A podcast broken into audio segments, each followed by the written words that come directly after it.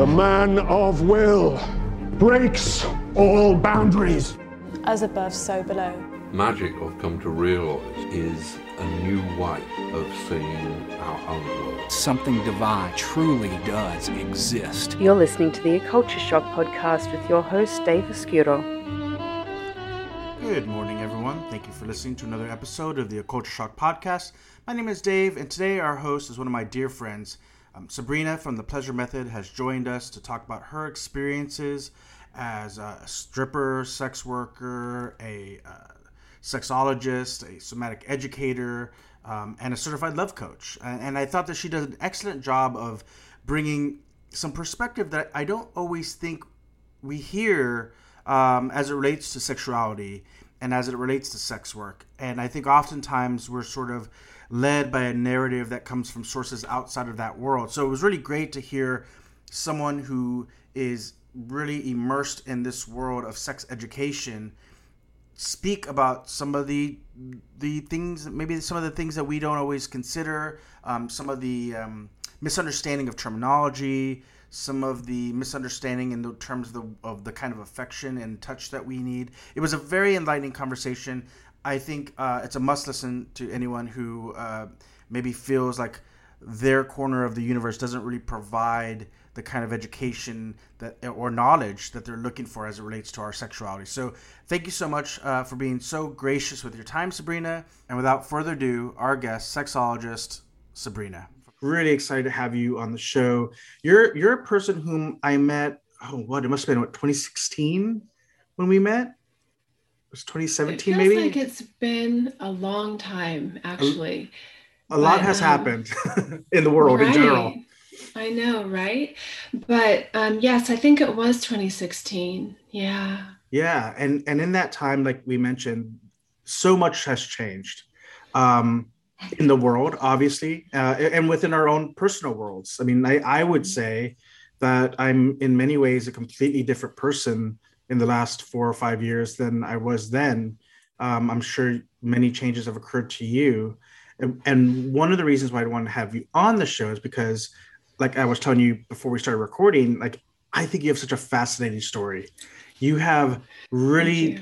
you know, delved into all kinds of really unique spaces, and, um, and, and you, you, you really embrace each aspect of your life and, Um, and own it. And I just would love to share that with folks. So I don't know where to start exactly, but I guess we could just kind of start with where you're at now and kind of how you got here. Well, first, I, I'd like to preface it by saying that um, you have changed a lot over the years, and you're, you're still the absolute most delightful person. Oh, thank you. Know, you. Sometimes people change and you kind of don't, like, things don't um don't agree, and yeah. um so there you go, you're just as lovely as ever. I appreciate it. I try I hopefully my changes are for the better. That's what I aim for. Yeah. A little bit better today than I was yesterday. Yeah, for sure. um whew, I think we met I think we we met online, bonding over like Danzig pencils or something, which is the most unique way to meet someone, right?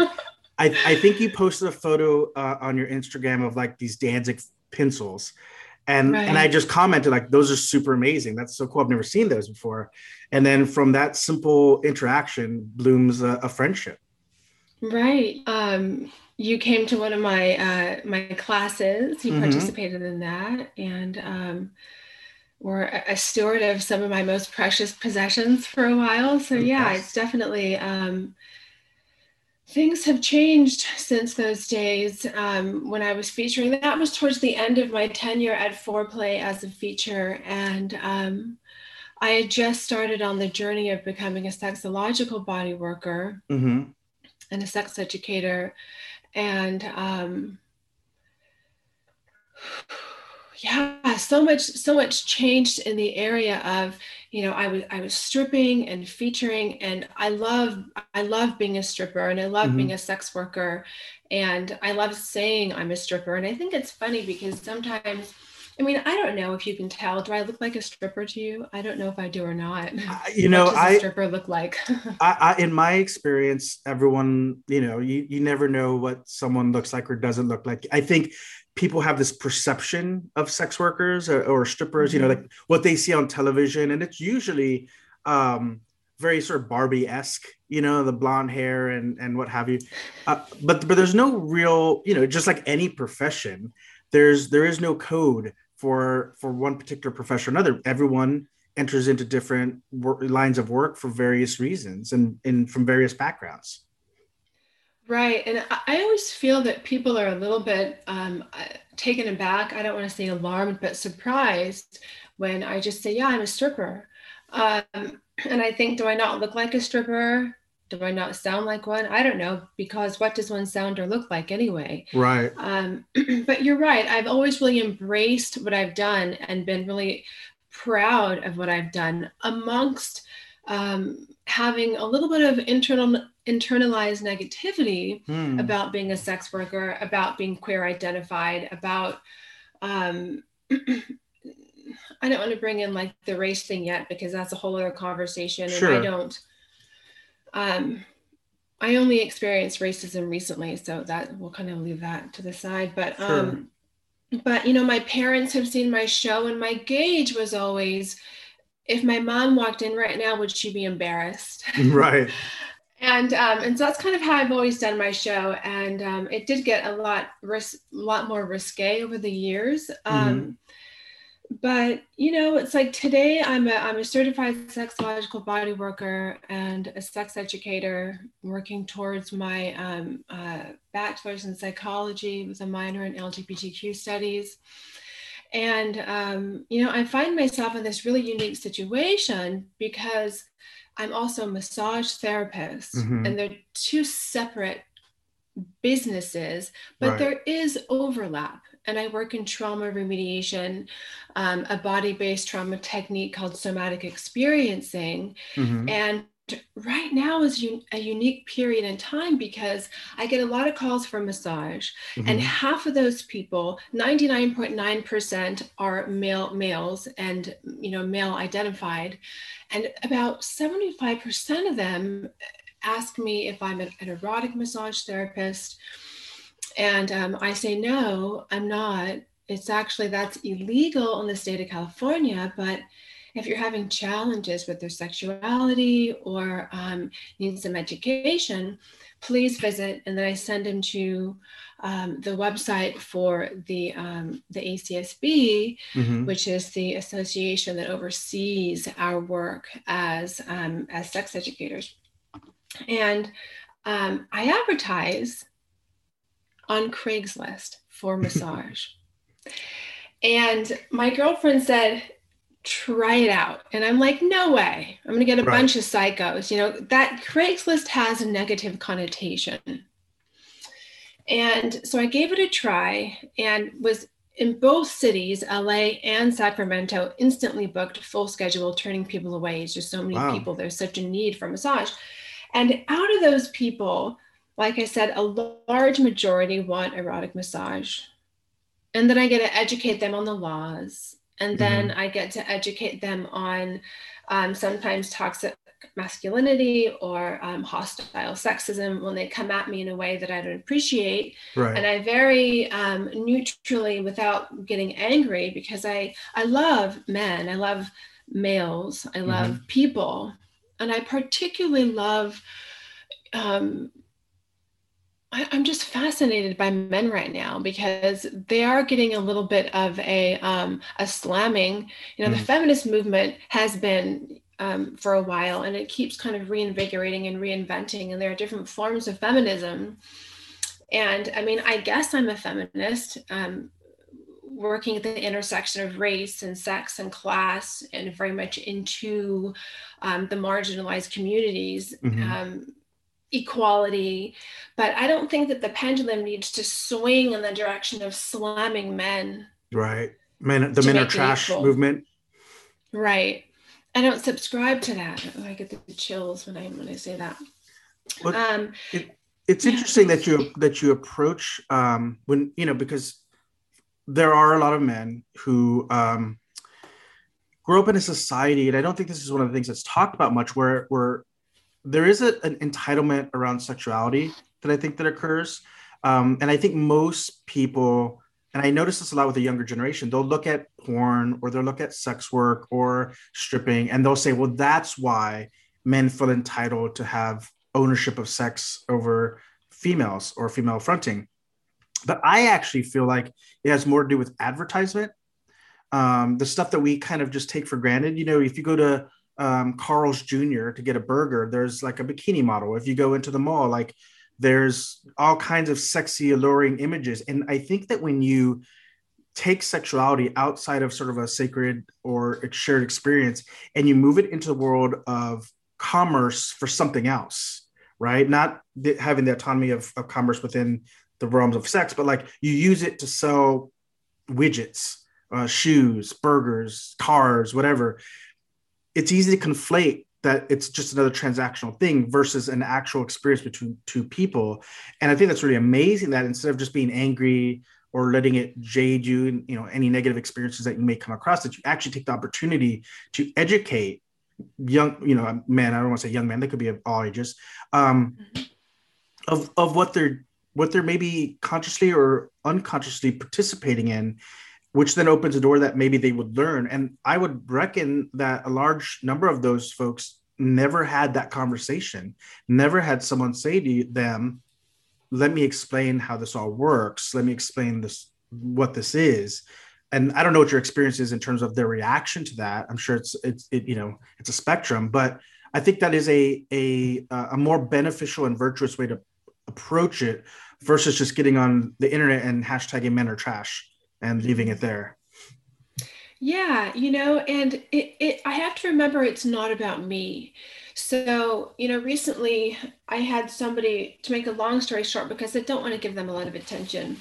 Mm-hmm. I had somebody contact me and I said, okay, I'm not an erotic massage, but I was very interested in their approach. Mm-hmm. And I said, do you mind coming on, you know, Zoom and, and talking for a little bit about being on Craigslist and, and, you know, in a non-judgmental way, why did you find it appropriate to ask somebody advertising for massage? And I used a very professional, like a Sac State picture of me on the university. There's mm-hmm. nothing sexy about my web, my webpage, at least not that webpage for massage. And um, he said, yeah, I'm happy to. So we talked for about an hour and he was very engaging and he shared openly. And there were some things that really surprised me. I said, well, how do you, what was your intro, in, introduction to erotic massage? And now, granted, some of this could have been a lie, I don't know, but he sure. said, well, I was getting massage and the woman was wearing a, a low cut top. And I thought, interesting. Um, and apparently that's a signal, which mm. was kind of like, oh no, let's not get into the whole, it was what she was wearing thing, you right. know, because sometimes we're hot and we want to take off our, like I wear like a, a polo shirt when I massage people, but right. sometimes I get hot and, and I'll wear this. Yeah. And so I thought, well, that's interesting, because in his mind, it was a symbol that she was going to touch his penis. And he said, well, a licensed massage therapist just started coming on to me saying, ooh, do you want to have some fun?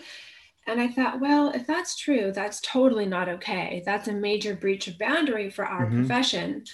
Um, even as a sexological body worker, it's all about consent and permission. You would never right. come on to somebody or touch their genitals without explicit permission and a conversation before the session starts. But okay, so uh, fast forward to now, he kept wanting to engage and I kept saying, oh, I don't have time, which is true. I mean, you know how busy yeah. I am. It's there's a lot on the plate. And so finally he said, should I stop contacting you? And I said, actually, yeah. I said, you know, I just, I don't have the time. So I went from being this very intriguing person that he kept saying, you're so intriguing, I want to know more about you, to you're a cunt, good fucking luck. Wow. Wow. And I was like, shake it off. And I realized that it's not about me. It's not about me. And I have to let some of this stuff, because I do get abused sometimes by right. people. Yeah, I have to let it wash over me and realize I didn't I didn't respond, of course. I right. just left it at that. And um, when people are open, I have clients right now that are lovely, that that came at me with things like, hey, babe, hey, beautiful. And I'm like, oh, no, no, no. I, I prefer to be called Sabrina. Yeah. And then I explained, you know, and I explained why, as a professional, I expected to be treated like one. Would you call your doctor baby, or would you walk in and call? Right. You know, and um, and my sincere hope is that I don't turn them off and offend them, but they'll that they'll engage in the conversation about how treating females like that could make them feel unsafe. Right. And if there's a history of trauma, that's another thing. And some people could argue, you know, oh, you're, you guys are being too sensitive. And I'd say, well, we have a history of, of a lot of abuse, and mm-hmm.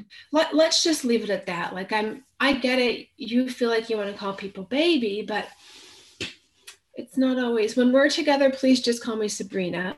Yeah. And then I'll talk a little bit about, um, about sexism, a little bit about, um, um, marginalized communities, a mm-hmm. little bit about, if you really want to get lucky with um, a person, a, a female in this case, maybe a different approach might help you. And let's let's unpack that. Let's talk about it. So I've been lucky because I have a few of those right now that were like, totally not offended. Please let's jump into the conversation. And they're wonderful regular massage clients. Um, yeah. I, I think there are people Uh, who who deep down want to have those conversations.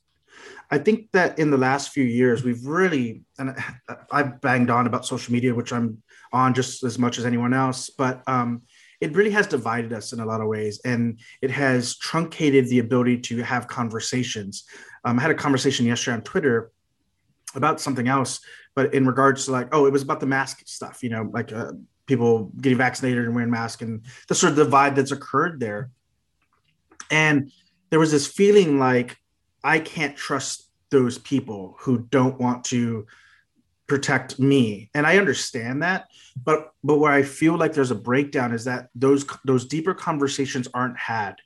And I know, you know, you'll get those people like the first person that you discussed who, when, when they don't get what they want, they'll just lash out. But mm-hmm. I think there's also those other people who desperately want to have those conversations in a safe way that isn't accusatory, that doesn't make them feel like they have to apologize for things from their past, but actually allows them to connect. Because I would imagine in at least some of those instances, hopefully the majority of those instances where you're having these conversations, the end result is a closer connection because that space is created, not, not a, not an angry space, But, uh, but but really like an open sharing and a very honest conversation. And I think honesty is dreadfully missing from most interactions. Yes. I will over-communicate you to death. You know, it's like, it, and and I and my clients know, it's like I tell them that, you know, kind of moving on to the sexological body work, um, you know, we're entering more so than just a regular, I say regular massage, like therapeutic massage to tissue and such. Mm-hmm. We're entering into a relationship. Mm-hmm. We're going to get to know each other. Sometimes we're going to make mistakes. Sometimes I'm going to make a mistake. And and I will tell you on the next session, you know what, I feel like I made a mistake. Right. um, and I know sometimes you're going to say things or do things that, that we have to kind of examine. And I always say in the studio, you can say whatever you want. You can move however you want. You can be totally naked if you want. I mean, after enough time has gone by, I don't, sure. people don't get naked on the first or second, usually the third session, and I never get naked. Um, but you can, you're safe here. I'm right. not going to judge you for the things that you have to say. And let's just, let's go deep into conversations about how we're treating each other. Right. And let's learn about our bodies. And it's, um, I'm so lucky because I feel like as a psychologist, excuse me, um, and I'm not there yet, I'm, I'm working on it. You don't tell people about yourself, right? Right. You're there to listen to them. And as a sexological body worker, and even as a massage therapist, I'm looking to create a community, and it's like a ninety ten rule. It's ninety percent about you, and I'm going to let you in a little bit to my experience, mm-hmm. because I want you to feel part of a community and part of, like, you're here with me and I'm here with you. And um, I think it's really important. And um, I've been kind of playing around with that idea recently, and also of getting people together for group events for mm-hmm. sexological body work. But But the work is very much a relationship.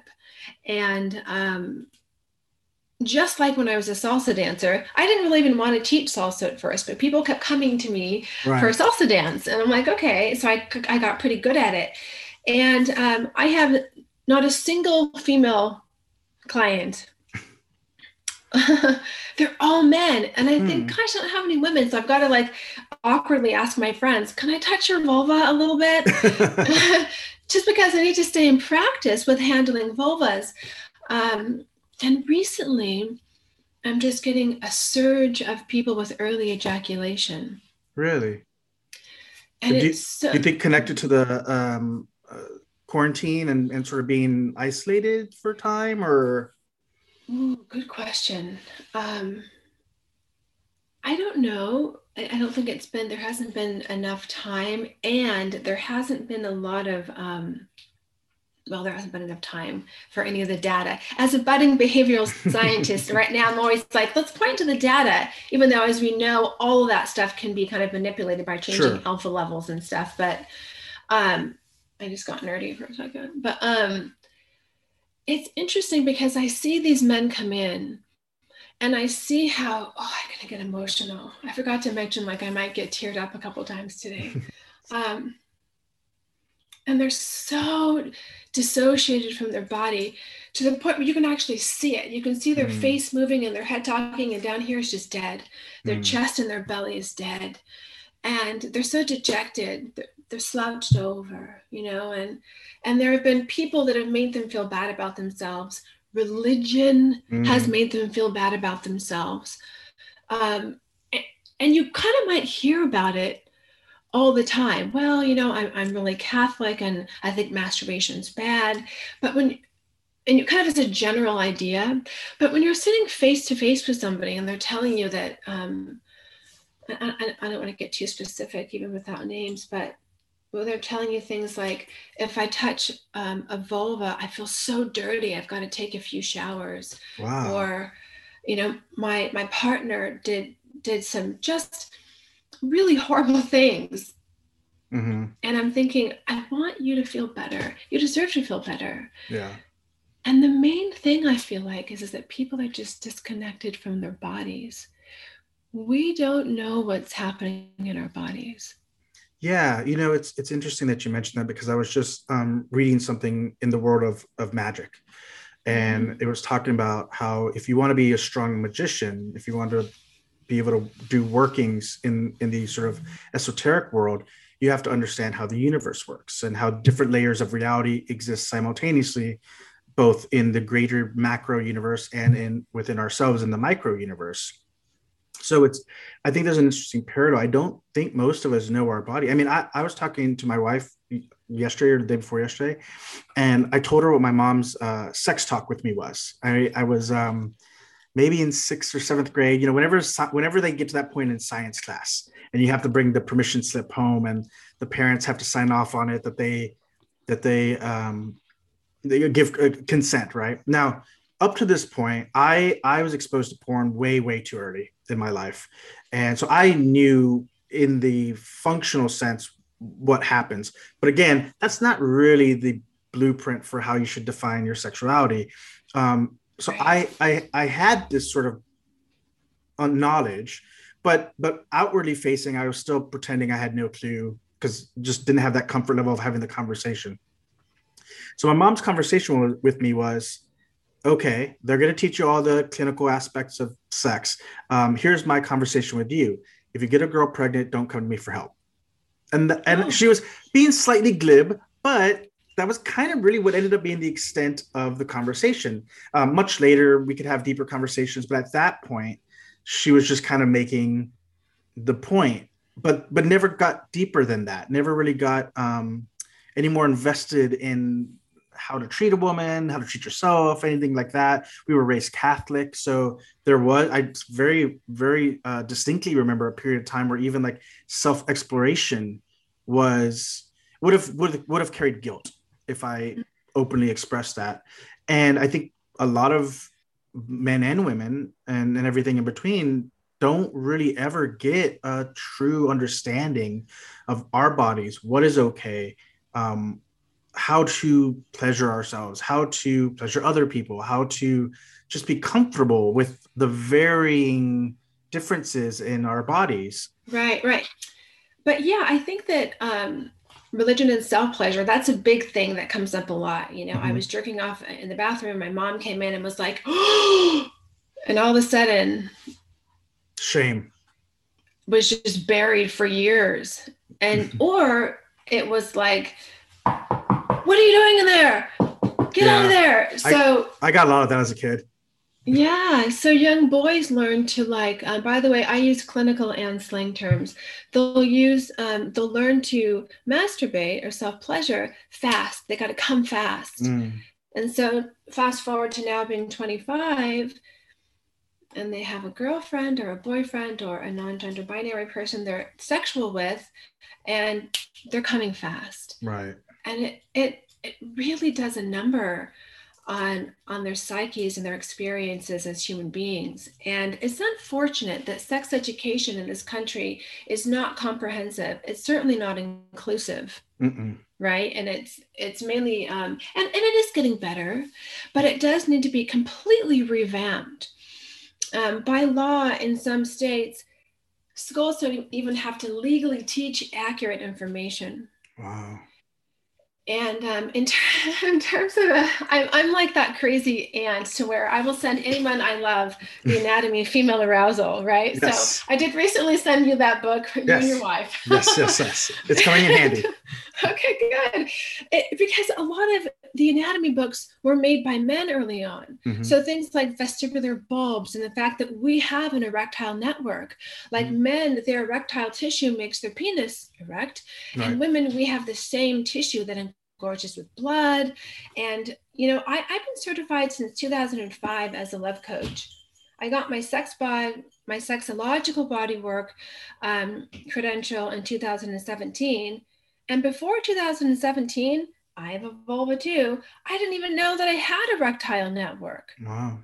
And vestibular bulbs. I had no idea. And it changed the way that I saw pleasure. It, same, it changed the way that I experienced pleasure. And, um, I think that, you know, because of the kind of changing gears a little bit, because mm-hmm. of the Victorian era and the way that, you know, husbands saw their wives as somebody to procreate with, I'll go have my fun with the hookers down the street, but the wife, procreation, it's P and V sex. When I come, sex is over.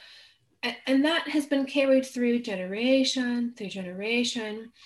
And that's how a lot of us, including myself, I've been, I want to say poisoned, it sounds so dramatic, but I've been conditioned that way to a certain mm-hmm. extent. I'm a sex professional. Um, and I still have to combat the idea that, you know, if, if I'm with a person with a penis and they have, have, they come, they ejaculate, that it's not over necessarily. Right. And a lot of people don't have the awareness. They've never been taught. They've never been comfortable talking about it. And, um, And, you know, the idea about being a sex coach is this, I may introduce things to you that are just way, I mean, way outside your comfort zone. Mm-hmm. And with permission over time, once we have a relationship, for example, you may say, okay, you know, I trust you. We've been working together for a while. While I never intend on having anal sex, I am interested in having um, my external anal sphincter mapped. Mm-hmm. Lovely, let's give it a try. And then they may say, wow, that was really unique. By you mapping my, my anus, I now know how to map the anus of my partner that I right. might stick something in.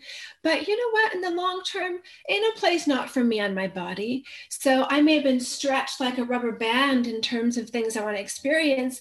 And then people tend to kind of just come back to what, what they like, with maybe a couple little extras. Right. And I think it's just, um, I always now, after taking sociology class, I'm hesitant to say human nature. I'd get blasted by my professor for that. But um, I think that people do tend to stick around the things that are most comfortable and enjoyable. Right. Um, but it's good to open the mind, and with a trusted partner, a trusted a provider, to step out of what's comfortable and learn some things. Absolutely. It's almost, um, in a way, if we could think about it like travel.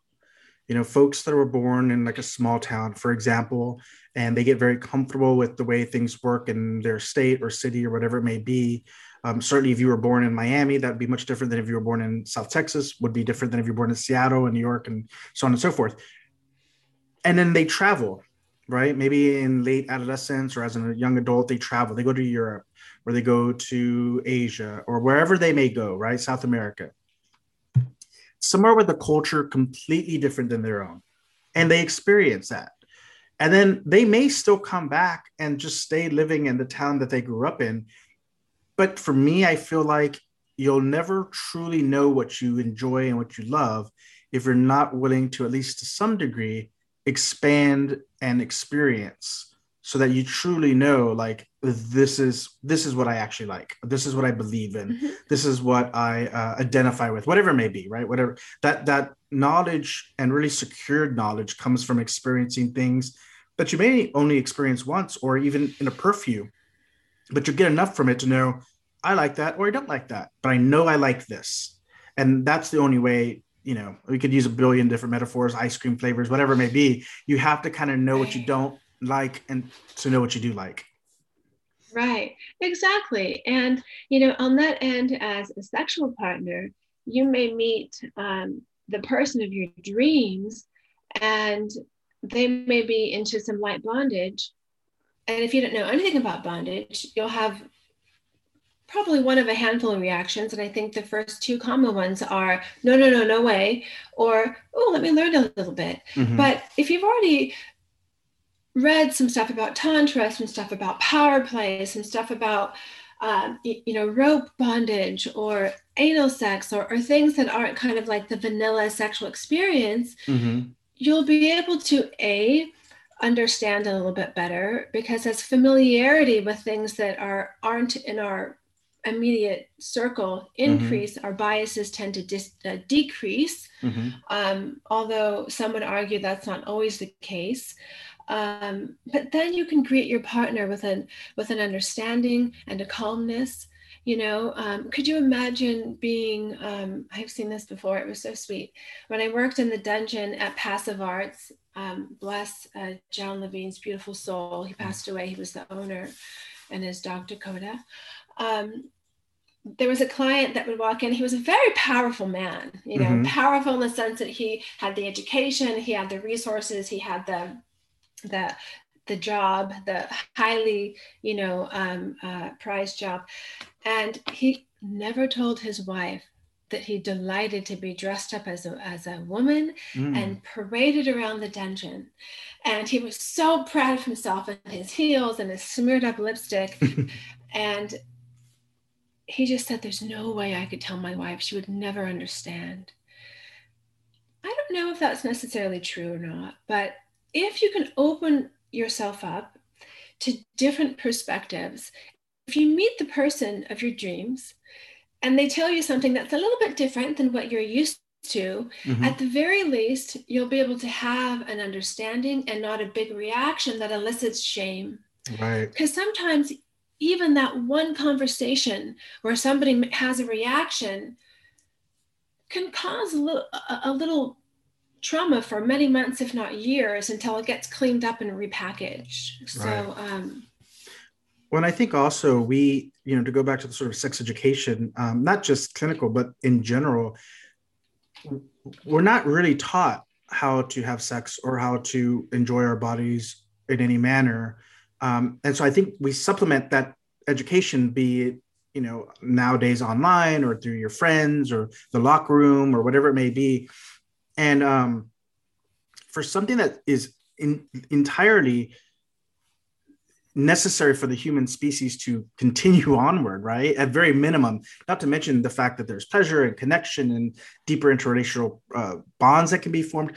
It's such an important aspect of our life that it is, it's wild to me and kind of sad to me that there's no higher education readily available for in most for most people. They're just, they don't have access to this. So many people want to explore or um, investigate parts of their sexuality or things they enjoy. And like in this example, there, there, there's very few safe spaces for them to do so. One of the things that I've started noticing, and I know that you're not on social media too much, which is awesome, um, but I've seen sort of a line of a, a younger generation, and I'm painting with a slightly broad brush, but a younger generation seems to really be swinging back this other direction, where I feel like when I was a young man in the nineties, we were moving towards more sexual expression, more openness, like um, accepting L G B T Q plus and um, kink and uh, things that in a younger generation maybe weren't talked about, weren't as open. These things were starting to come out into the mainstream. And it does feel like there's a, like you mentioned er- earlier with your conversation about feminism, there might be a swing the other direction, wherein even women who, who openly say, I enjoy kink or B D S M, are being told that that they're accepting trauma and abuse, even in consensual parameters. Okay. So as, as an L G B T Q minor, right, I'm that department is part of the women's department, right? Mm-hmm. So um, sometimes it can be a sticky conversation when my classes are um, like we did uh, women, sex and gender in South Asia last semester. And a lot of the same people who also have the same minor Mm. Um, are in there, and we've developed friendships and an understanding because yes, I've been, people have been horrified at the idea that I could be a feminist, be for equality, and also be a submissive, right? You know, um, professionally and relationally, you know, in the bedroom. I mean, there's mm-hmm. some people, their lifestyle and all that kind of stuff, and and that even has various, there's a broad a definition of even what lifestyle is twenty-four seven. Everyone has a different agreement, mm-hmm. but yeah, it was like um, people were horrified to think that there's f- freedom and pleasure in being dominated. And it's like, no, you can be a feminist and still like to be dominated in the bedroom. Right. Mm-hmm. And so, yeah, yeah, I, I haven't seen it on social media, but I have seen it in my college classes, and I felt a little bit judged, to be honest, you know. Yeah. Um, B D S M, power exchange, hasn't necessarily been proven to be therapeutic, mm-hmm. if you look at the lit, like the literature, right? Mm-hmm. Although a lot of people that practice power exchange, B D S M, find it therapeutic. Hmm. And I would argue that a lot of my clients that came out of the dungeon, I did a little bit of switching in the dungeon, um, mm-hmm. primarily subbing, would come in one way and leave another way, you know, right. And being in a space where you can tell somebody, you know, certainly in the dungeon, we are not therapists, you know, we are working sex workers, but people tell you their most intimate core erotic themes. In some cases, they're they're deepest, in some cases darkest. Um, um, I don't want to say secrets, but but desires. Mm-hmm. And I think that can be pretty freaking therapeutic. Yeah. When you have a place where you're not going to be judged, you know, I mean, I could tell you some stories of things. And I was talking to my girlfriend the other day, and she's like, I blocked that out of my consciousness. And I said, we did that. Yes, we did. I can tell you some stories. Um, and looking back, those people had a place where they could be themselves, right, without judgment. So I would argue that um, that it can be therapeutic, and I would also say that yeah, with the wrong partner and the wrong circumstances, with potential attachment, um, insecure attachment issues, it could be traumatizing. Well, and that's why I feel like more spaces that are being led by professionals that are really providing space in a safe manner can allow folks to work through some of those things and explore and and be um, and have su- supervision, for lack of a better term, guidance maybe is a better term, um, to explore some of these things so that they don't manifest themselves in negative, potentially dangerous manners be it to um, your partners or to, to oneself. Absolutely. And I think, um, I think that, um, for example, I had a, um, a regular client um, in L A who, he had a rape fantasy. Mm-hmm. And um, it played out the same way each time. And um, up until the part where there's penetration, because obviously there's no sex in the dungeon, um, in a professional dungeon. And um, some people had a problem with that. And a lot of us said, I would rather him come in here, go through the exact same, it was the exact same scene. You had to memorize the script. Mm-hmm. It's a good thing I liked acting. That was kind of fun too. And you said exactly what, it, what, what he wanted you to say. You did the thing, you put up a struggle, and then it was like end scene. And then he would jerk off. I'd rather that than him go out into the world and scare somebody and, heaven forbid, harm somebody, right. You know? So, and you know, some people say you're encouraging that behavior. I don't know. I'm not a, I'm not a psychologist. I can't really speak on that for sure. But, um, and I don't know where that person ended up in their life. Right. But at the time, it felt really appropriate. You right. know, there was another guy that had um, a thing. Well, I don't know if I want to say this given today's climate. I'll say it. Um, with guns. Mm. He, had a, he had a thing about guns. He would come in with a fake gun. He was a longtime client. And we knew the gun was fake, and um, he played, and that was part of his scene. Mm. And um, again, some would argue that you're encouraging um, deviant behavior. Some would argue that you're helping somebody get their shit out in a safe, secure, monitored spot. Right. You know. Well, I think the one thing that you could certainly take away from that is that um, you mentioned earlier the data. Right? We don't have nearly enough data on these things, and we can't have data on any of these things on what is actually good or not good, and, and unless we explore some of these different avenues of uh, letting people have manifest their desires in a controlled environment. I um I was on a podcast yesterday, a different podcast, and they were asking me about horror movies, right? And why horror movies are so popular. And and I espouse that the reason that they've traditionally always done very well, especially in hard times, is because they allow a safe expression of fear to be felt. And then, you know, ninety minutes or two hours later, you, you can leave it. You can leave it there, right? It's almost like shedding a part of yourself. It's, it's leaving that part of yourself behind, that part that, that sort of needs to experience fear, which is a normal human trait. You can watch this movie, you know, you, you know, deep down you're safe, but you can have those feelings, and then you can leave it in the theater and you can go back home and you have had that cathartic moment. Probably people don't think of Friday the thirteenth in that manner, but for, I think if you look at traditionally the way the trend of horror movies, it does parallel traumas that are happening in the real world. You know, when the atomic bomb dropped, you had a bunch of mad scientist horror movies. When you had um, the Just Say No of the Reagan years, you had Friday the thirteenth and Nightmare on Elm Street, where the young people were always being killed for sex, drugs, and being basically just normal young people. And so there's that mirroring there that can occur.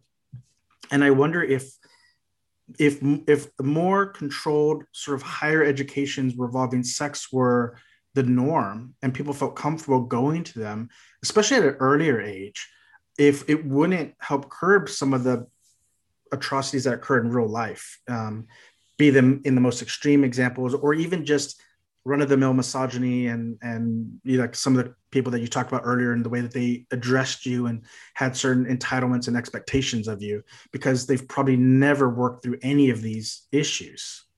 Mm-hmm. Mm-hmm.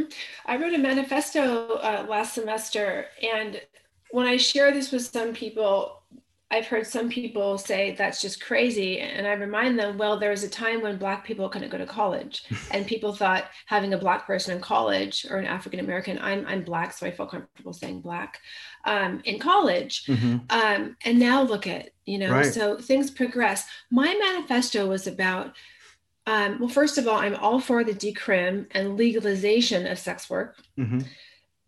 Beyond that, why don't we send people to school to get professionally educated on how to be a sex worker?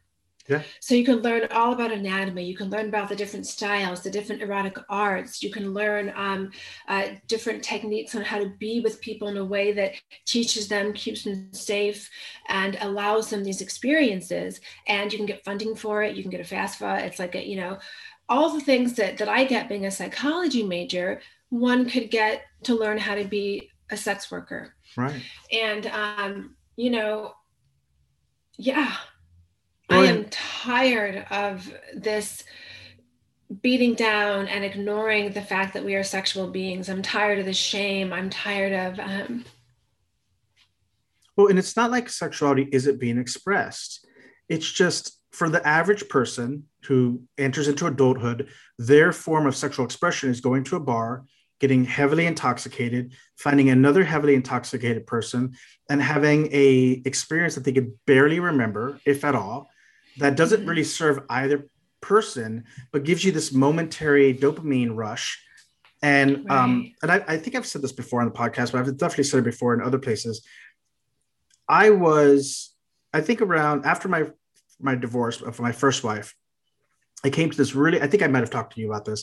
I came to this really profound realization that I had, I mean, how old was I then? thirty-seven or something like that. I had for all my adult life, had been connected my own personal validation with sexual prowess. You know, I had to either um, have multiple casual partners, or I had to, uh, if I was in a, if, a, if it was in a monogamous relationship, I had to have like constant sexual activity at this, that, that for most people would be like way, way beyond what they would expect. And beyond enjoying it, because obviously I enjoy it, what I realized is that I didn't feel validated as a human being, as a person, as someone worthy of existence, unless I was constantly feeding the ego it, within sex, right? Specifically. And coming to that realization and realizing that I am worth more than just the number of partners I have or the amount of sex I have within a relationship. And that, um, you know, that whether I have sex, you know, once a week, once a month, once a year, Um, my, my wife and I were separated for an entire year, long distance, whole year. And um, it, it didn't feel like it was in any way negatively affecting me. I mean, obviously I missed her, but the more important thing is, is our, our connection was deeper than it had ever been, you know? And, um, and I think that that is something that a lot of men never even realize. They never even come to consider because they just, They just, they're in the, they're on the, the hamster on the wheel, and they're just doing, mm-hmm. they're doing what they were taught. And like, if they're like me, who got exposed to porn when they were like six or seven, right. And, and, you know, has, have had other things occur to them in their childhood. They may go their whole life. They may be elderly men even that just never, ever had that realization and the ability to change that. And if there were, if, if we approach sexuality like we do other academic fields, mm-hmm. not that in America we we really promote lots of academic fields, but let's say that that that hopefully young men, older men, women, non-binary folks would be able to get into a deeper, into deep touch with how their sexuality works and how it is a part of them, but it is not the whole of their existence. Right. Very well said. And um, I will say this, like I totally adored following the love story between you and Jess. It was so much fun. I'm so cheering you guys on. I'm so happy when she got when she finally got here. Well, we have a guest that is that has joined us um, because I think you mentioned kind of at the top of the podcast, you have a performance. What might be maybe your last performance um, as a feature, but to get to this point, you had to go through some kind of hardships. You had an injury that you had to work through. Um, we're joined by Alyssa, who is your uh, physical therapist, if I'm correct. And can you talk a little bit about this process and like the, this sort of trek to what will be your, your performance coming up? Hi. Hi. Wow. um, go ahead, please, please. Uh, quick correction. I'm actually a personal trainer and health coach. Ah. I am not a physical therapist. Great. Thank you for clarifying that. Sure. Although it's very therapeutic, um, and I don't have to see one because of our work together. Um, so yeah, I have what will likely be my very last performance as a feature um, entertainer of Foreplay. And um, it's a very big deal to me. And um, I have had many injuries along the way. And I would say the biggest one has been, I have a near full tear thickness, uh, a near full thickness tear of my anterior superior labrum in my left hip. Mm-hmm. For years, I walked with a limp that I didn't even know I had. My um, uh, uh, Joe Garrity, who was the T R X manager at Equinox at the time, said, "Hey, you walk with a limp." And I said, "No, I don't." And he said, "Well, let's do a couple tests." I just started sobbing because I didn't realize the effect. I had literally no strength or function, stability in my left leg. And because ah. I'm the choreographer, I just choreographed everything on the side, right? Right, right.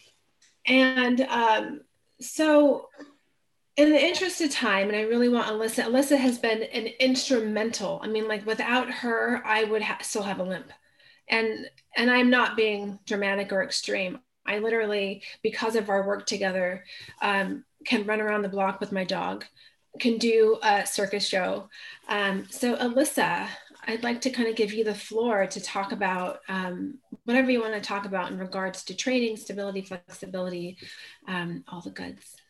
Yeah, sure. So with Sabrina coming off of her hip injury and really working through it, it was important for us to worry really less about mobility, which is interesting because a lot of circus performers, dancers, aerialists in general, really, really focus on mobility, which is important mm. for lovely clean lines and, you know, all of the ways that make that art beautiful. Mm-hmm.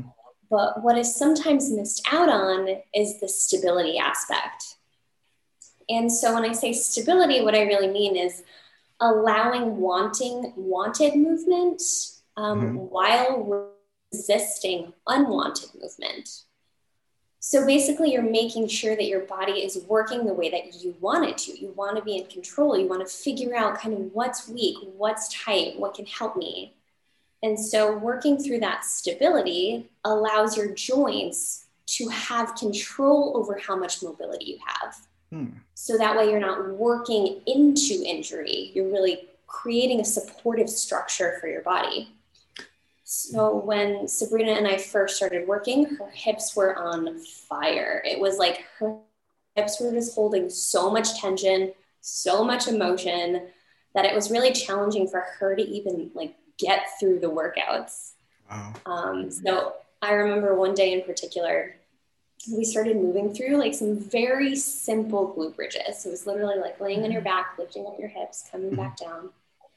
And she just started crying, like tears just streaming down her face because it felt extremely vulnerable for her body just to move through that position because of past movement practices, styles, mm-hmm. you know, over and over mobility training, um, and her injuries. So her mind wanted to do it, but her body did not trust that she could do it without there being any pain. Right. So slowly but surely, like over the last year, we worked up to a place where we can actually move through her hip flexors. And so one day I decided to go out on a limb and I was like, okay, we're going to put these hip flexors to the test. It's been a few months, like, let's see how these bad boys do today. Um, so I programmed a hip flexor only exercise. And uh-huh. to give you a little bit of an idea what that means, I had her on her back and there was a band around her toes. Mm. And then without moving her upper body or anything else, she bent one knee to bring to her chest, back down, and she moved with the other one and then back down. Um, so hip flexors flex the knee, or in regular people terms, it bends the knee. Mm-hmm. So in her case, adding additional resistance with the band was either going to bring up the same emotions they did a month ago, months right. ago, or it was going to show a ton of progress. So we were kind of like at this middle road. So as she started, I was literally like holding my breath. I was like, okay, this is, this is like the moment. You know, we've been waiting for this. And she did it. And then she looked at me, she goes, "Oh my God, I love this." And we both just started laughing hysterically. Like, it was a moment that we've both been waiting for for so long, just to move through that pain. Well, it's funny because we we talked about this early, you know, earlier in the podcast. We've been talking about how in modern society, most of us um, don't have a real clear understanding or control or deep knowledge of the way our sexuality works um, and our experiences and what we're open to and what we're not open to. It would seem like, um, based on what you're saying, in a similar way, we as a society probably don't have a deep understanding on the way our body works um, and and have much in terms of uh, control over it in a way that is maximizes its efficiency, uh, you know, just and built into lots of, you know, we've all heard about um, how bad it is to sit at a computer all day long, you know, kind of what I call cicada position. You're sort of just hunched over like this. Um, I stopped wearing a wallet in my back pocket because it was hurting my hip because it, you know, it's an inch or inch and a half of raising one side versus the other side. And I, I would imagine that um, for ninety percent of the folks out there, we just live with it. Like my wife's convinced I have a deviated septum, which I just went to the doctor for because my whole life I've had, it feels like I'm breathing through a straw. And I, you know, I'm forty years old. I've just lived with it because I've lived with it for so long. Until she finally made me go to a doctor, and he was like, "Yeah, you're not breathing as much through your nose as you are when, through your mouth, right? There's clearly a blockage. So we're trying Flonase first, and then probably have surgery or whatever it may be." Um, is that at your experiences too? Is your experience that a lot of people just don't really understand the way the body's supposed to work, and therefore, especially within athletes, will train in improper methods or what they think they need instead of what their body actually needs to function at a high rate? Yeah, absolutely. I'm I'm glad you brought that up. A really big part of my training style is something I like to call movement literacy. So you begin to understand what your specific body needs mm. and then also how to take care of it. Right? So you learn kind of the mapping and you're like, okay, great. I understand what my body looks like. I understand how it's connected. And I do that through asking very simple questions when we're training. So for example, what are you feeling during this single leg deadlift? How is your body reacting to this squat pattern? Mm-hmm. What is happening in your knees when you do, you know, a push-up even, even if they're not connected, I will connect them in your brain so you can start to understand. Because not only do we have muscles, bones, joints, we also have fascia. Mm. And fascia is a layer of, it's beneath our skin and it's connective tissue that connects every single muscle in our body. Oh, wow. So no longer is the training style where you just do a bicep curl unless you're training mm. specifically for aesthetics. Now it's really integrative, holistic training. So mm. how is connected to your foot? Right. And so the more I can kind of talk about that and bring that awareness to my client improves their movement literacy. So the next time they come to the session, they can have the information and say, you know what? I was sitting for a long time and I realized it's because my wallet is in my back pocket and now my right. hips hurt. Right. How can I stabilize my hips? So we're not really figuring out, you know, step one. Now we can start our session at step three and really get to the target and the reason why it's happening and go from there. That's amazing. And and and again, there's so many parallels from our earlier conversation. You use the term mapping and we use that conversation, mm-hmm. you use that term earlier in a different context, but I think it, it, it illustrates a larger point that we are lacking um, a language to discuss our bodies. It would, yes. it, would be, it would be like if I were um, blind my whole life. And then suddenly, I just read this summer, um, suddenly there was some magical surgery that could give me eyesight. And, you know, I'm, I've lived forty years and I don't have it. It would take a long time to describe things because I just wouldn't have the language to describe what color is, for example, in a meaningful way or whatever, you know, different, you know, various shapes and sizes and things of that nature. You might hear them. And I do think we hear a lot of terms, be them as it relates to sexuality or just physical fitness, but we don't understand them. We don't really have the, the deeper comprehensive understanding of how this language can be used. And therefore we often don't just, just don't use it. And, and therefore we just sort of live with things that if we could just introduce into our society the proper language to describe it, the thoughtfulness will then come. As you mentioned now, you introduce that language. Oh, I realize it's that wallet. That's what's causing it. I, I can start to feel these things. Now I can ac- uh, accurately describe what I'm experiencing, and therefore I can be guided to a better way, or if it's pain, alleviating, or whatever it may be. Yes, exactly. Right. And I feel like, to your point, there's such a huge disconnect between fitness professionals and the dialogue that they use, even in mm-hmm. terms of terms, and then like the person who just really wants to, you know, understand their body a little bit more. So I'm definitely doing some of that work and, and bridging that gap, but I completely agree there's such a long way to go. That's amazing. And Sabrina, for you, um, because as you mentioned, this may be, it's been a while since you've done a, a featured performance, right? It's been maybe a couple of years, a few years? Yeah, four years. Yeah. Wow. Yeah. So, so what is sort of, um, what made you interested in sort of returning, and And why is this going to be your last one? Is it just a time thing? Or do you feel like now that you're getting your body where you need it to be, you're like, I'm just going to give it my all and go out with a bang? Well, it's, I mean, first of all, I'm, I'm applying for grad school. So I'll be in a P H D program really soon. And um, doing the show is all consuming. It is what I love doing the most. It takes all of my cognitive space. I'm thinking about it twenty-four seven, the music, the costumes, the moves, the training. And I can't do that and be in grad school. Right. And right now, like, the theater survived. Foreplay fucking survived. And so I'm like, let's celebrate the fact that Foreplay didn't close during COVID. And now is really the only time to make this happen. Right. And my friends, I have one fan. Like, it's so weird to say, like, I've done this show for so long and people love the show, but I have one specific fan. And he was telling me the other day, he's like, Sabrina, he's like, you can make time for both. And I just know in my heart, I can. Academia takes such a huge commitment, and I'll be a researcher and all that kind of stuff. And um, Foreplay occupies such a huge space in my heart. I love that place. It's become, and it has been, like that lover that you just can't seem to quite get out of your mind and heart. Yeah. And, um, you know, the, the owner passed away, and that really affected me, mm. affected my heart. And um, yeah, I just, I want to have a memory of my last show. I had to leave um, Foreplay in a way that I didn't plan.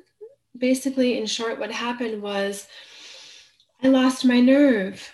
I lost my nerve to be in the air. And I kept thinking, you know, the more education I get, what if I fall and I hurt myself and then I can't help people? Right. You know, so I would drive around the block for like fifteen minutes in tears and call in my manager and say, I'm not coming. And that happened three weeks in a row. And um, I finally said to the bar mistress, I said, can you take down my aerial equipment? My, my burger will come and unclip.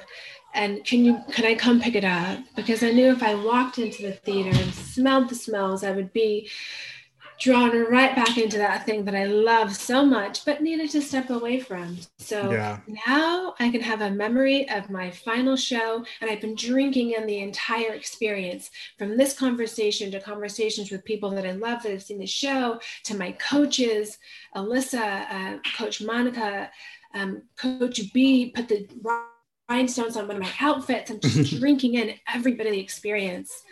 Um, I'm looking forward to it.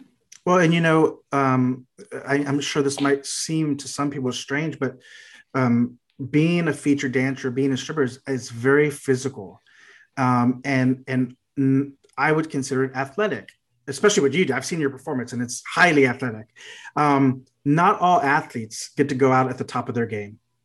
You know, mo- not all athletes get to sort of retire on their terms, you know, giving their best foot forward. If you look at other sports like boxing or combat sports or whatever, you always sort of see people go a little too long. And, and you know, um, and and for you, you have something that you're going to, that is going to consume your time and your energy. And like you said, is going to do good in the world. And this, you get the, the amazing opportunity with your body feeling maybe the best it's ever been, um, or at least having a deeper understanding of it, to give it, give it a sort of um, a, a, a fair goodbye, and and really give something back, and then you can do other aspects of, of your study and your research and your work, knowing that you you were able to retire or end your featured, uh, uh, featured performance experiences like on your terms?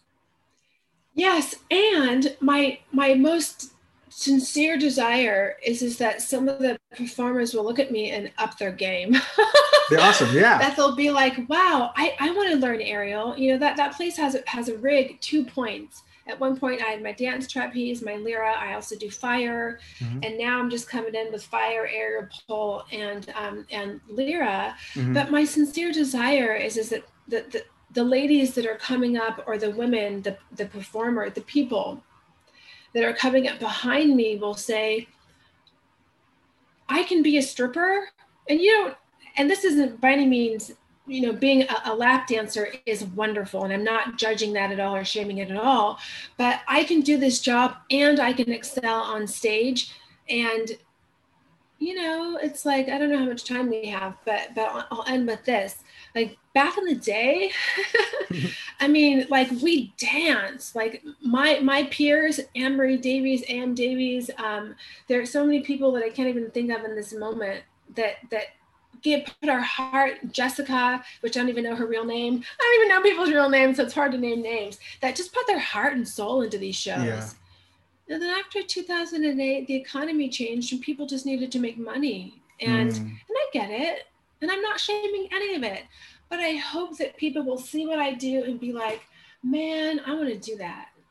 Yeah. Mike used to say, Tabitha, that's my show name, you bring class to this place. And that made me feel good. You know, you walk in, you see these big blazing fire fans, and people go, I've never seen this in a strip club. Or I've right. never even been to a strip club. And look, there's somebody on a trapeze, you know, and, um, well, yeah. And it's like you mentioned, there's there's different shades of everything. Some folks can, you know, no motivation is is uh, less worthy than the other. But I, I think, you know, a big takeaway from this conversation is that we have a lot, a lot, long way to go with expanding our understanding of things, um, be there our, our sexuality, our physical body. And, and thank you to Alyssa, she had to run, but thank you so much for her coming on the show.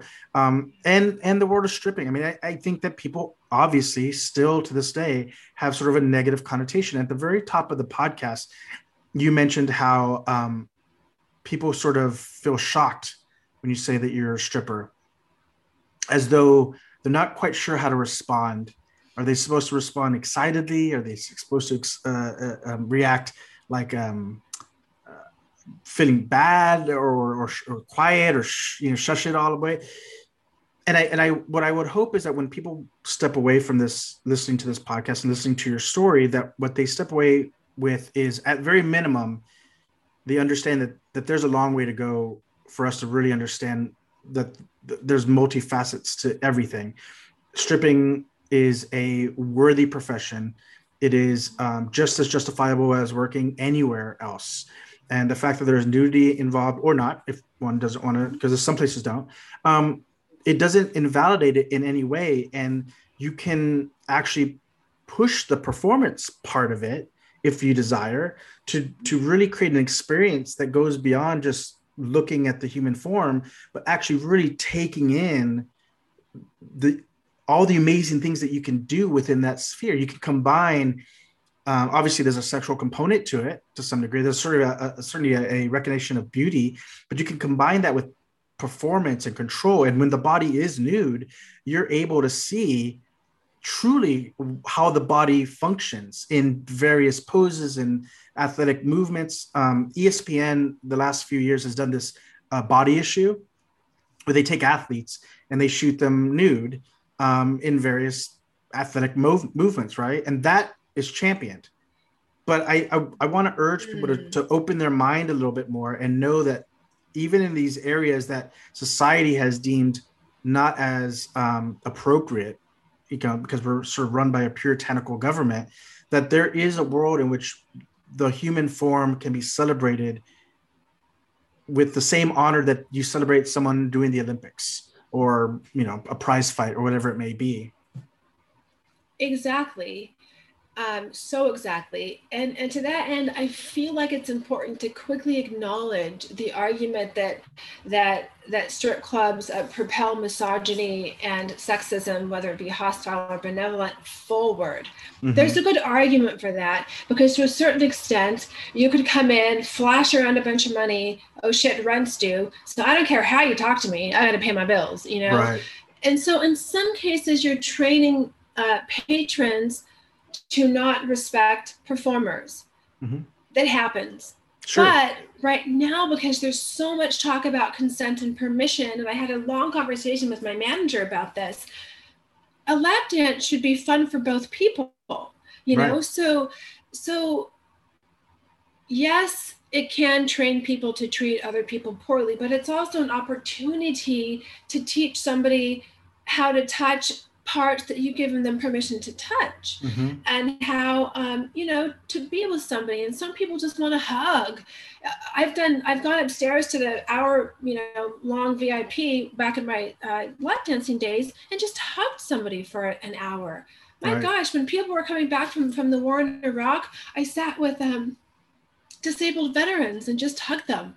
Right, right. So people don't see that side of it. The people that are judging strippers don't see that side of it.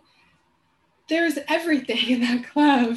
There's every spectrum in that club. And that's why I always say, if you don't know a sex worker, get to know one, because you'll learn something. Absolutely. It's not what you think, and it is what you think. So have a chat with one of us. And it's important to, to um, while we want to, we want to hopefully remove some of the stereotypes that exist or some of the judgments that exist, we should also acknowledge that some of those things do occur. Exploitation, especially in late stage capitalism or any capitalism, um, exists in every field. I just saw on Twitter this sort of uh, venture capitalist talking about how young people should work on weekends, right? Which, okay, so they're not naked, but they're giving their time away. They're giving their labor away. They're being exploited in that manner, and they don't get the hug. But they're doing it for the money because the economy is bad and people have to do what they have to do to get by. We see this in every field, but but we've been conditioned to somehow believe that if it's um, a woman in control of her own, having agency over her own body and and um, her using that on her terms, that somehow that's bad. But, you know, working someone for well below minimum wage over a fry grill, right? Mm-hmm. You know, breathing in heat and chemicals and gas and whatever else, that's somehow that's okay. That's just, you know, uh, a young upstart hard worker. But but if I take my clothes off, and um, I also run the possibility of potential exploitation or being the, on the recipient of some not polite uh, and not okay language, that somehow that is worse than being exploited and being subject. And anyone who's worked retail has been subjected to pretty harsh uh, language. And the only difference is, is what we're wearing. Truly, in the end. Right, right, exactly, exactly. I mean, quite frankly, I would rather, if I'm going to be exploited, I'd rather make more money and be able to help my family than be exploited and make minimum wage. Um, and my best friends are strippers. Yeah. The coolest people. A lot of my best friends have gone on to get P H D. One of my friends, um, I can say this now, at Doctor Harris, she's awesome. Working on her second P H D. Um, you know, it's like. And not everyone, it's not just about the education, but they've gone on to be artists. A lot of my friends gone on to be painters and seamstresses and, and parents, and they're just amazing people. And I feel the most comfortable and the most love and just this, this space of just unconditional acceptance. I may not know your real name because there are girls that I've worked with for years. One of my friends just had a baby, and um, I'm like, I literally, I've known you for so long, and I can't remember if this is your real name or if, if your stage name is your real name, you know, right. But it's not about the names. It's about the relationships. It's just, it's everything. It's everything. So. Well, and I, absolutely. I, I think that um, if we're going to bridge ourselves into this new era and into this new eon and um, transform our society for the better, I, I, I think it's it will be us opening our minds to understanding that all folks are more than just whatever you've coded them or labeled them. And you mentioned earlier that a lot of this narrative comes from sort of Christian values, um, a specific kind of Christian value. I mean, certainly I'm not judging folks that are Christian or Catholic or anything like that, but but certainly that plays a role in it, um, as well as just a general sort of need for control. And I think that if we really truly want to be revolutionaries, we have to have a revolution that's in our mind and in our hearts. And that means accepting what we don't know, accepting who we don't know, and really being open to learning. And, and that includes, even if it might be slightly uncomfortable given the society that we've been raised in, that includes sex workers, and that includes um, uh, sex therapy and things of that nature, because there is what you'll find, and I hope what people are taking away from this, a, a rich tapestry of things that we can learn from it and explore and better our own lives by opening our minds a little bit and being willing to go into some places that maybe society doesn't always support. Exactly. And that should transcend through, um, you know, race is can be considered a social construction if you get into that literature. But mm-hmm. for the sake of the conversation, um, I'll say um, ethnicity, that should go across ethnicity, class, um, you know, spiritual get beliefs. to know. Yes, exactly. Get to know people. We all have our biases. You know, and um, right now I'm having to examine them in a really embarrassing way, which has brought up a lot of shame that I'm dealing with in my multicultural psychology class, because you may be a person that's walked through your whole life not even knowing that you had biases until somebody pointed it out. And then you're like, oh, shit. OK, and then you start examining your behavior. So it, it this goes across everything: class, occupation, um, ethnicity, get to know people. And I just can't stress that enough, you know, because that they we are ninety-nine point nine percent the same. Yeah, absolutely.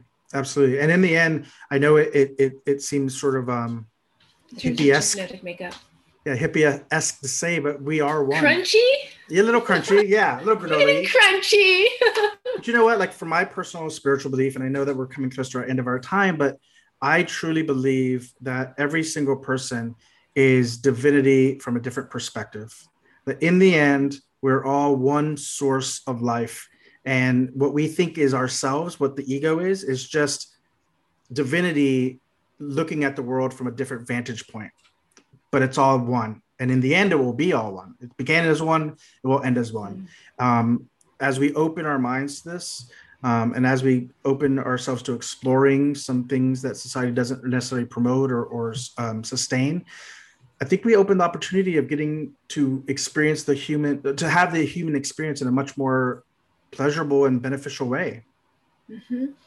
Exactly. You hit the nail on the head. Pleasurable. We need to dive into our pleasure as well. And that, I think, kind of can, yeah, that's a whole other, I could talk to you for like days. We'll, and I love we'll hearing all the stuff about your spirituality. You're such a deep human being. Um, um, and I really, yeah, just, it's a, it's a delight to hear your perspectives. Thank you. Thank you. And uh, and yours as well. I mean, I love your story, and we'll have to have you come back. We didn't even touch much on spirituality, but that could be a whole nother podcast just in and of itself.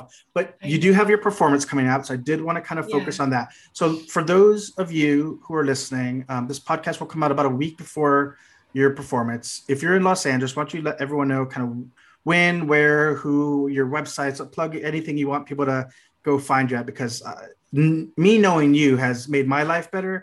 And I'm sure other people who would like to follow you or learn more about somatic or sex therapy or anything like that will have their lives enriched as well. Thank you. Thank you so much. Um, yeah, so the, the show is June twenty-sixth at Foreplay. It's in West L A, um, Foreplay. And um, the first show is usually around ten thirty, um, but usually it's different now, I guess, because of COVID. But it, but I'll probably go on at first at ten thirty, and there'll be another show closer to two o'clock in the morning. And um, if you're interested in learning more about somatic sex education, my website is pleasure method dot life, and um, my Instagram account is Sabrina underscore. Just Sabrina underscore. All my last names were taken, so Sabrina, just Sabrina, and um, and yeah, that's it. That's me. I'm doing uh, this thing, and I'm so excited. Well, I, I'm excited for you, and uh, and you are an amazing person. You're a bright, shining star, and I think anyone who listens to this is going to pick up on that. Thank you so much for all the work that you're doing. the the the the passion and the love for educating people and for helping them come to terms with parts of themselves that they probably bury deep inside is very evident. I think you're doing really amazing work, God's work, truly. And uh, and and hopefully we'll have you on again very soon, and we could talk more about uh, different aspects that we haven't even touched on yet. And I'll see you on the, uh, it's the twenty-sixth, yes? Yes. I'll see you on the twenty-sixth. I'll see you on the twenty-sixth. Thank you so much. Thank you. Thank you. Once again, I want to thank Sabrina for being so generous and kind with her time. I think Sabrina has just such wonderful insights um, and education when it comes to sensuality, sexuality, the body, um, how little we know about it, um, a, a real comfortable demeanor as it as it goes into talking about some of the um, you know, trickier subjects that, that are related to sex and the human body that are quite taboo, and especially in this society are difficult to talk about without, you know, uh, the sort of a veil of shame surrounding it. Um, I, I, again, we could have talked for hours. So I appreciate the time, and I appreciate you all. I know there's a lot of options when it comes to podcasts. One of the cool things about modern day t- uh, technology is that anyone with just a little bit of gear can have their voices be heard and, and share their stories. And today we got to listen and uh, listen to Sabrina's story. So thank you all once again. I appreciate you very, very much. Uh, and until next time, gold rings on you all.